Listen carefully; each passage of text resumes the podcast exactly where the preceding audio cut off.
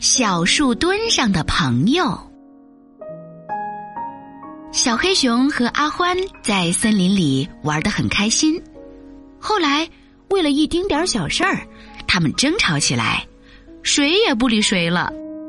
小黑熊窝着一肚子气回家，走在半路上，小黑熊被路边的一个小树墩绊了一脚。小黑熊坐在树墩上，伤心的大哭起来。阿欢走过这里，他问小黑熊。是这个可恶的小树墩把你绊了一脚吗？你绊得很痛吧？呃，不，小黑熊抹抹眼泪说：“ 不能全怪小树墩，因为我在生你的气，没留神路边那个树墩。”啊，对不起，我想我不该惹你生气。阿欢说。我虽然没有绊一脚，不过我心里也很难受。我可以陪你一起哭吗？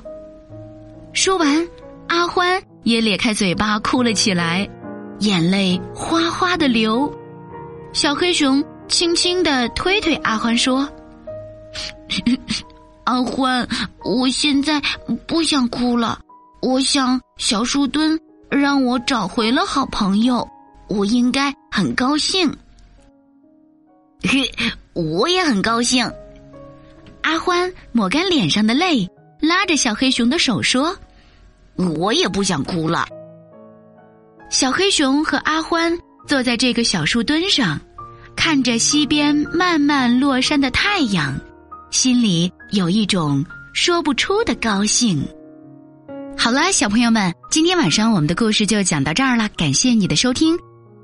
这个短小的故事，相信你多听几遍，自己也会讲出来哟。如果喜欢鸽子姐姐讲的故事，欢迎你把我们的故事分享给更多的好朋友一起来听吧。明天我们再见喽，晚安。昨夜同门云集，推杯又换盏，照茶凉酒寒豪言成笑谈半生累尽突然碑文完美有谁看？隐居山水之间是与浮名散。